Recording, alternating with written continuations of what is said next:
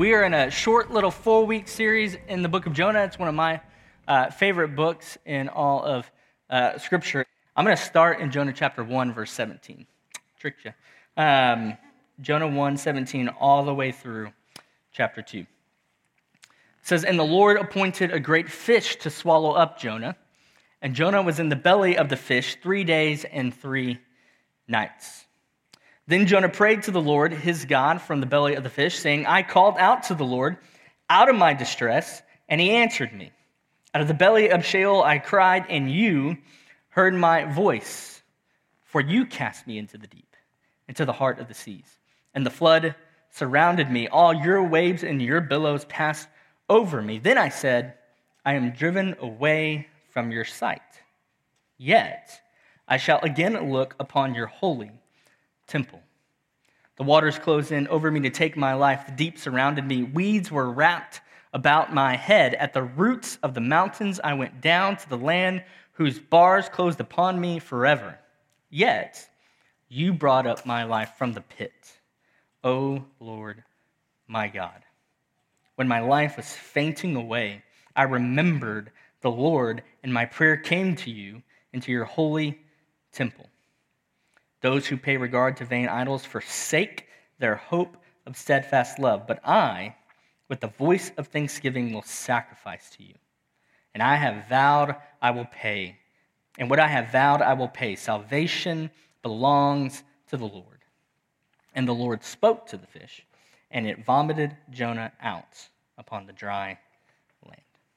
So, several months ago, a gentleman in our faith family came up to me uh, and said, Colton, there is a group of us that want to transform your backyard. And my first, my first thought was, like, dude, have you seen our backyard? So I actually have a picture. Um, yeah, it's kind of blurry, and that kind of communicates the despair that that place was. Uh, but it, it, was bad. It, it was nothing but dirt and weeds. It had a sidewalk that went through the middle for some reason. Um, there was a concrete slab of stairs that just went directly to the wall. I'm assuming there used to be a door there, but there wasn't a door, so it just became known as the stairs to nowhere. Um, but our backyard was something that Katie and I were, were pretty ashamed about. We were embarrassed about it. Uh, I remember one time Katie was hosting worship practice, and all the worship team members were, were over, and so one worship team member brought their kids over. And about halfway through the night, one of their kids, about 10 year old boy, uh, came running into the house with a knife and was like, Mom, look what I found in the backyard. Apparently, he just started digging and found a kitchen knife in our yard. Um, and so our yard was, was bad, right? Uh, and to be clear, it's not that this was like an unfortunate thing for us. Like, this was our fault. Like, we, we took no effort in taking care of our backyard. It wasn't like I was back there with Roundup and a rake, like just doing the best with what I had. No, we were awful homeowner, homeowners. We deserved what we had, right? And so my second thought was, okay, he said, okay, I want to, we want to transform your backyard. And I was like, why? Do you know who we are? Like, we're, we're just going to ruin it anyway. We deserved exactly what we had. But this gentleman and many others insisted. And so many of you came over and you, you helped pour concrete, you dug holes for trees, you laid patio stones in, in the heat. And you didn't do that out of any obligation that you had to us. Like, I wasn't paying you, I didn't save you or a child from drowning at one point. So you were no, under no obligation to do that. But when we got to the finish line and I looked around, um, the gift that God had given us was just unbelievable. Um, we were no longer ashamed to invite people over to our house and like some kind of fear that they would see our yard. Last Sunday, we, we had a book release party uh, for my wife, Katie. She just wrote a book about Gen Z and missions. And, and I looked around, and so I actually have a picture of the updated yard so you can see. So this was last week. And as I looked around, um, I was just, I was filled with two emotions. The first one was gratitude. I was just so thankful for the gift uh, I was thankful for you too, but I was thankful for the gift that God had given. And then the second emotion I, felt was kind of a phrase um, was because I think, like most people, I struggle with pride, like all of us in here. And I just kept thinking, okay, how do I pay back everyone who helped bring about the unbelievable gift. How do I honor them? And, and I felt like God just gave me this phrase um, you want to honor the giver, enjoy the gift, right? To enjoy the gift. And, and as I've been reflecting on our backyard, I, I just thought this is such a picture of grace. You, you can take that picture down now. But this is just such a picture of grace because what is grace? Okay. Grace is when an undeserving person receives from an unobligated giver an unbelievable gift. So, grace is when an undeserving person receives from an unobligated giver an unbelievable gift. And the response in that person, person is gratitude and joy. That's where we're at in the book of Jonah. Okay? Our running prophet from chapter 1 has turned into a praying prophet in chapter 2. In chapter 2, Jonah is recounting his experience from boat to water to fish. Uh, to fish. And if you want a phrase to anchor our time together this morning, it's the idea of distress to deliverance. That's what we see here. We see Jonah go from distress to deliverance. It's the theme of Jonah chapter 2, but it's also the theme of our lives. That God will take each of us on a journey from distress to deliverance. It's called grace. And the response is gratitude and joy. So, first, we see that Jonah is completely undeserving. The situation he's in now he deserves it. He had run from God. His running was rebellion from God. Like, make no mistake about it. He knew what he was doing. He was rebelling against God. He had sinned against God. And you see him recount his distress in the midst of his sin throughout his prayer. In, in verse uh, 2, he says, I called out to the Lord out of my distress, and he answered me. Out of the belly of Sheol, I cried, and you heard my voice. Sheol was the Hebrew word for the realm of the dead, right? So he's saying, out of the belly of the realm of the dead, I cried. Verse 5, he says, The waters closed in over me to take my life. The deep surrounded me. Weeds, think about this picture, right? He's drowning. Weeds were wrapped around about my head. At the roots of the mountains, I went down to the land whose bars closed upon me forever. So, in the Hebrew mind, the sea was a picture of chaos and darkness and evil. Hebrews would not go into the sea, They're, they did not swim, okay? And here is Jonah. He's been hurled into the sea and he's literally drowning. He's at death's doorstep. Sheol, the, the realm of the dead, is about to swallow him up. And in the midst of all of that, he recognizes that this is happening because of God. It's interesting he recognizes that God is the one that has put him there. That the punishment he is suffering because of his rebellion from God, that God has put him in this place. Verse 3, he says, For you cast me into the deep. For you cast me into the deep, into the heart of the seas, and the floods surround me. All your waves and your billows pass over me. So Jonah doesn't think this is coincidence that this is happening to him. It's not woe is me here. He knows that this is providence. This is God. And by the way, this is consistent with the rest of your Bible. This idea that there is punishment for sin is consistent with the rest of your Bible. Romans says there's no one who seeks God. No, not one. Romans 3 says all have fallen short of the glory of God. Isaiah 59 tells us that our sins have separated us from God. Isaiah 59 2. It says, But your iniquities have made a separation between you and your God, and your sins have hidden his face from you so that he does not hear. So, not only here are we separated from God, but Romans 6 tells us that the wages of those sins is death. So, humanity's rebellion against God, and hear this, and this is where Jonah is. Humanity's rebellion against God will always be met with the wrath of God. And that's a scary thought. That the penalty that you and I face in the midst of our rebellion, what we deserve is death and separation from God. Because our God is a God of justice. He's a God of justice. And a just God must punish all sin. So when God comes to you and I as a good judge, what will he inevitably say to every single one of us? Guilty. Guilty. And that's the problem. every man and woman is guilty before God. So here's the question okay, how can God express his justice to us as sinners without condemning every single person in the world? in other words, how can God love us when God's justice requires condemning us? Does that make sense? It's the fundamental problem in the entire universe. And most people in our culture aren't losing sleep on how it's possible for God to both be just and loving towards sinners at the same time. Most people are accusing God, saying, okay, how can you even punish sinners? Right? How, how can you let good people go to hell? The question the Bible asks is the exact opposite.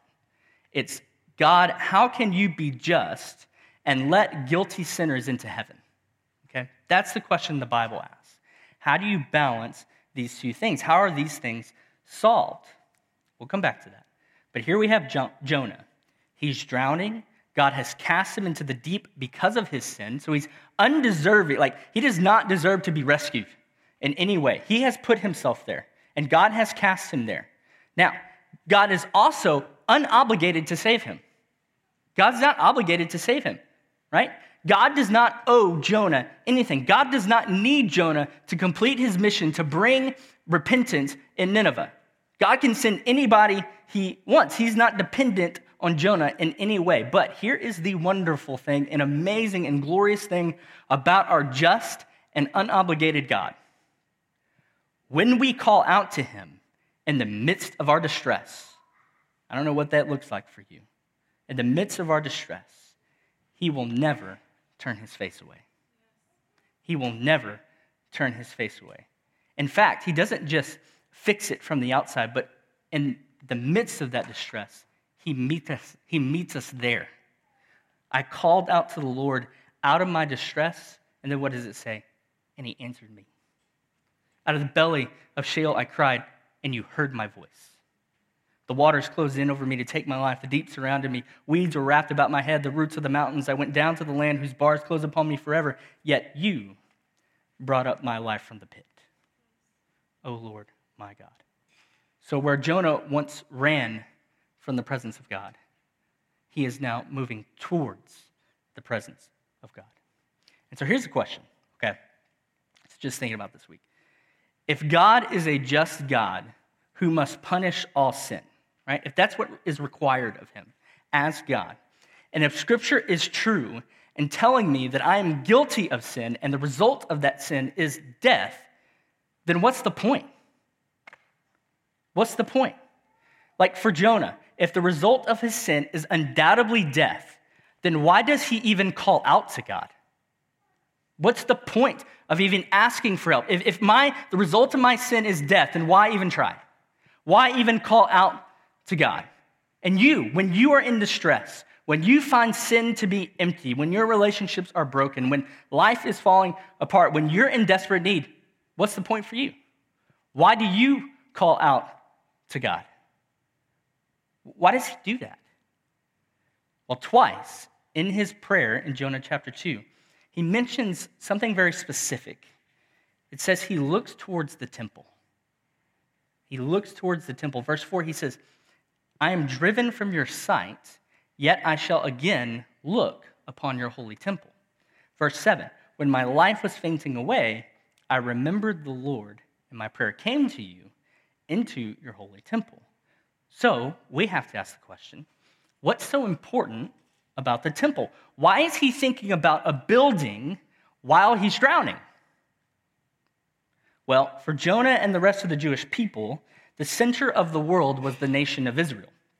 And the center of Israel was Jerusalem. Ezekiel 5 5 says, Thus says the Lord, this is Jerusalem. I have set her in the center of the nations with countries all around her. And in the center of Jerusalem was the temple. And at the center of the temple was a room called the Holy of Holies. Okay, in the Holy of Holies, it was a picture of where God dwelt, of where God was present, that in the Holy of Holies, God is there. And in the center of that room was a box. And within that box was the law of God, the commandments of God. And the picture was if you could keep the commandments of God, if you could fully follow the law of God, then you could enter that room. You could be in the Holy of Holies. You could enjoy the presence of God. But the problem was, nobody could do it. Nobody could keep God's law. As Romans says, the law reveals our sin before God because we all fall short of the glory of God. So no one could enter that room because no one is holy as God is holy. Your sin, my sin, their sin has separated us from God. But God had commanded his people that on a specific day each year that they were to make a sacrifice, okay? So a priest would take the blood of an innocent lamb, kill it, and drain its blood, and he would take that blood and he would approach that box that was in the center of that room. And on the top of the box was a lid.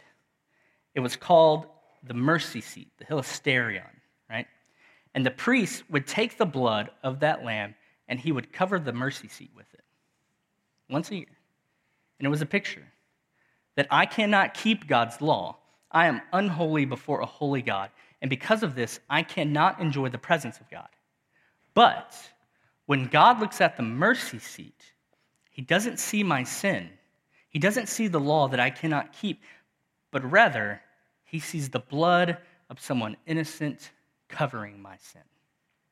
And because of that, I can now enjoy the presence of God. Because in that moment, God's wrath is appeased. Romans 3 23 through 25 For all have sinned and fall short of the glory of God and are justified by his grace as a what? As a gift through the redemption that is in Christ Jesus, whom God put forward as a propitiation by his blood to be received by faith. That word propitiation, it means to appease the wrath of God, that God is satisfied in the sacrifice. So Jonah looks to the temple. He looks to the temple because though Jesus has not come yet, he knows that a sacrifice is coming on his behalf. He, he looks towards the, the holiness of God the justice of God being satisfied in an innocent sacrifice. So let's ask the question that we asked earlier God, how can you be both just and also let guilty sinners into heaven? How can you be both just and loving? It's possible because a perfect sacrifice has satisfied the wrath of God. And the glorious thing about it is that though God was unobligated to rescue us, he came himself to be that sacrifice. He came himself, Jesus, fully God, came from heaven and put on flesh and willingly died on a cross to be a propitiation for us. 1 Timothy 2:5 For there is one God and there is one mediator between God and man, the man Christ Jesus. And here's what's utterly unique about him. Utterly unique. His life displayed the righteousness of God, fully man, like us yet fully God, divine, like God. In both his humanity and his deity, he was without sin. He never rebelled against God, which means as a human, he was innocent before God. He did not deserve death, yet he died. And his death satisfied the justice of God, that he died in our place, that Corinthians says we were bought with a price. He had no sin for which he deserved death, yet he chose to take our place, enduring the judgment that we deserve. And at the cross, God expressed his judgment on sin. While at the same time, on the cross, God showed his love for you and I. So Jesus, fully human and divine, endured the judgment due sin. And at the cross, God enabled salvation for sinners, which means that this just God does not give us what justice deserves when we turn to him in faith. 2 Corinthians 5:21 For our sake he made him to be sin who knew no sin so that in him we might become the righteousness of God. That we did not save ourselves, that we did not make ourselves righteous. The Bible says that we were dead in our sins just like Jonah and we cannot bring ourselves back to life. Only the Spirit of God can do that. We cannot work our way to salvation. We'll never do enough good deeds to earn our place in God's kingdom, but it takes an act of God to rescue us and save us. And that's exactly what happens with Jonah.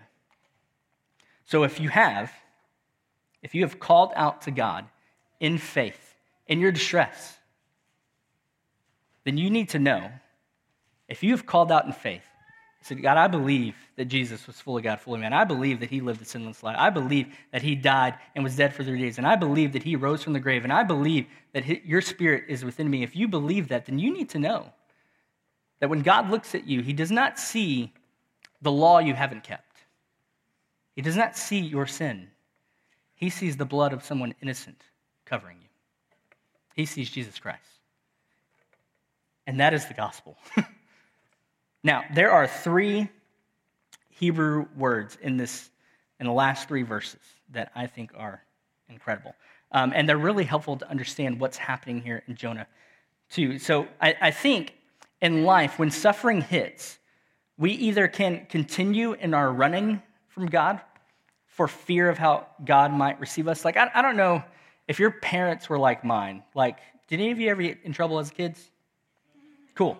Okay, so, um, you know, like when you got in trouble, say you broke something, and your mom or dad was like, um, hey, get over here, right?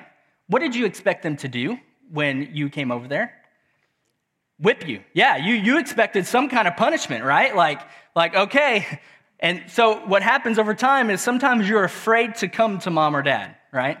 Because you're afraid of the whooping. Whatever metal stick, whatever that was. Um, but I think sometimes we think of God like that. We disobey, we sin against God, and then we're afraid to return to Him because we're afraid of the punishment. That's not what we see in our Father. That when we call out to Him, He receives us in love. He receives us in great. And so Jonah, he doesn't continue in his running, right? He doesn't continue in his running when he realizes his sin and when he realizes what's happening, the death and despair that his sin resulted in, he stops running and he calls out to God. And so the question is why? Why does he call out to God? Why is he so sure that God will receive him in love? Verse 7, he says, When my life was fainting away, he says, I remembered the Lord. Anytime you see the Lord in all capital letters, that is God's name, Yahweh. Jonah, in a moment, remembers who his God is, that there is an intimacy between him and God. He remembers that he has a covenant with God. That's why he says in verse 8 those who pay regard to vain idols, they forsake their hope of steadfast love. That phrase, steadfast love, is the word chesed, right? It means loyal love. You can't use the word chesed like you would use our word love. You would never say, I chesed the Dallas Cowboys, right? It just doesn't, you would never say, bro, I chesed that shirt, right? You would just, you would never say that because chesed is love that binds itself and says, I will not, never let you go. The closest thing we have to it is marriage. That when you get married, you bind yourself to someone. You bind yourself, you say, for better or worse sickness and in health, whether we're rich or we're dirt poor, it doesn't matter the situation. I'm not going anywhere. That we make a covenant that we will have chesed with one another, loyal love. And that's what Yahweh has with Jonah. And in his distress, he remembers God's loyal love to him. That's why he looks to the temple. That he knows God has made a covenant with him and that God will make a way to forgive his sins. And so Jonah, he says here, he says, those who pursue idols forsake that loyal love. That's interesting.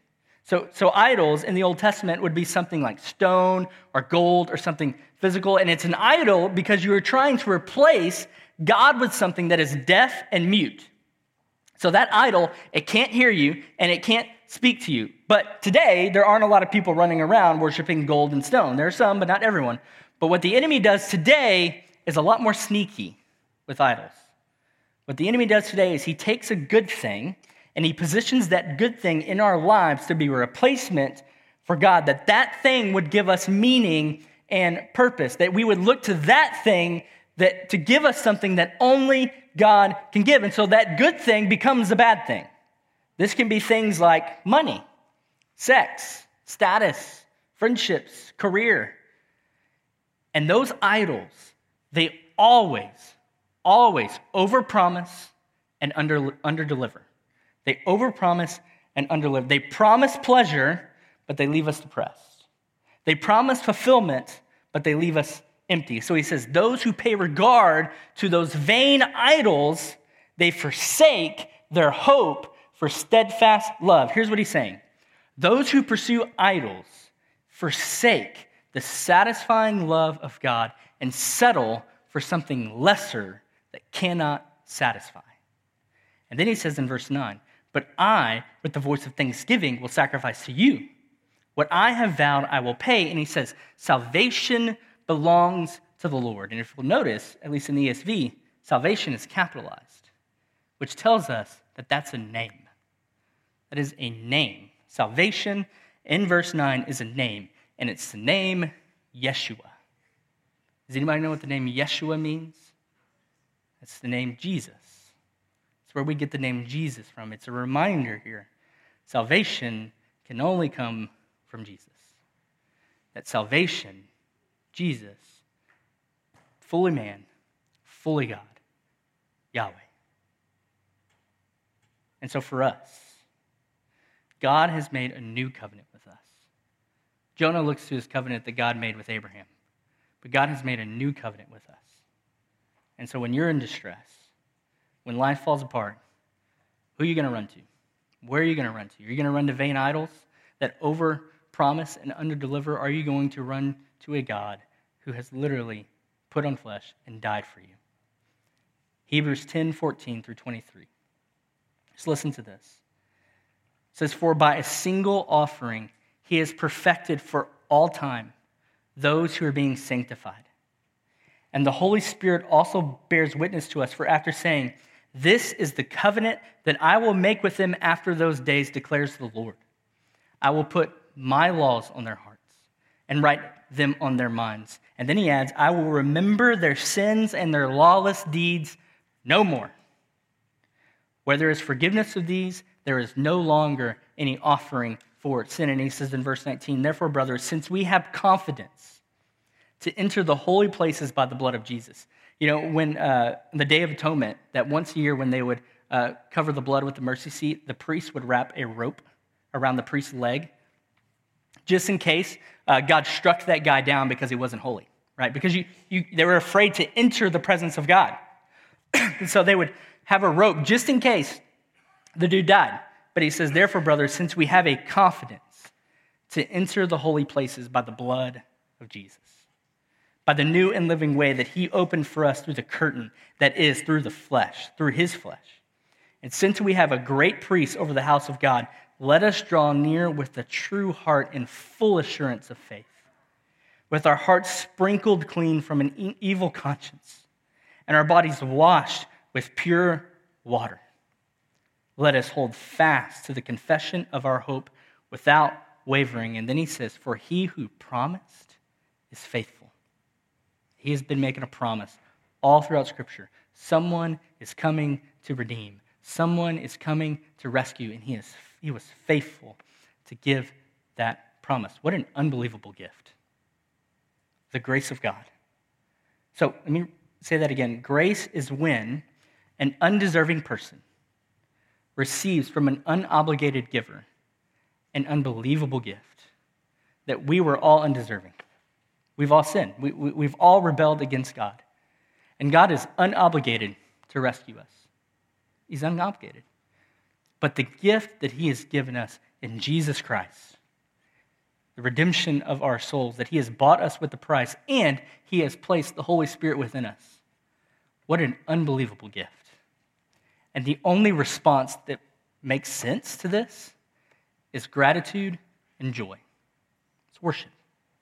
Gratitude and joy. So, do you want to honor the giver?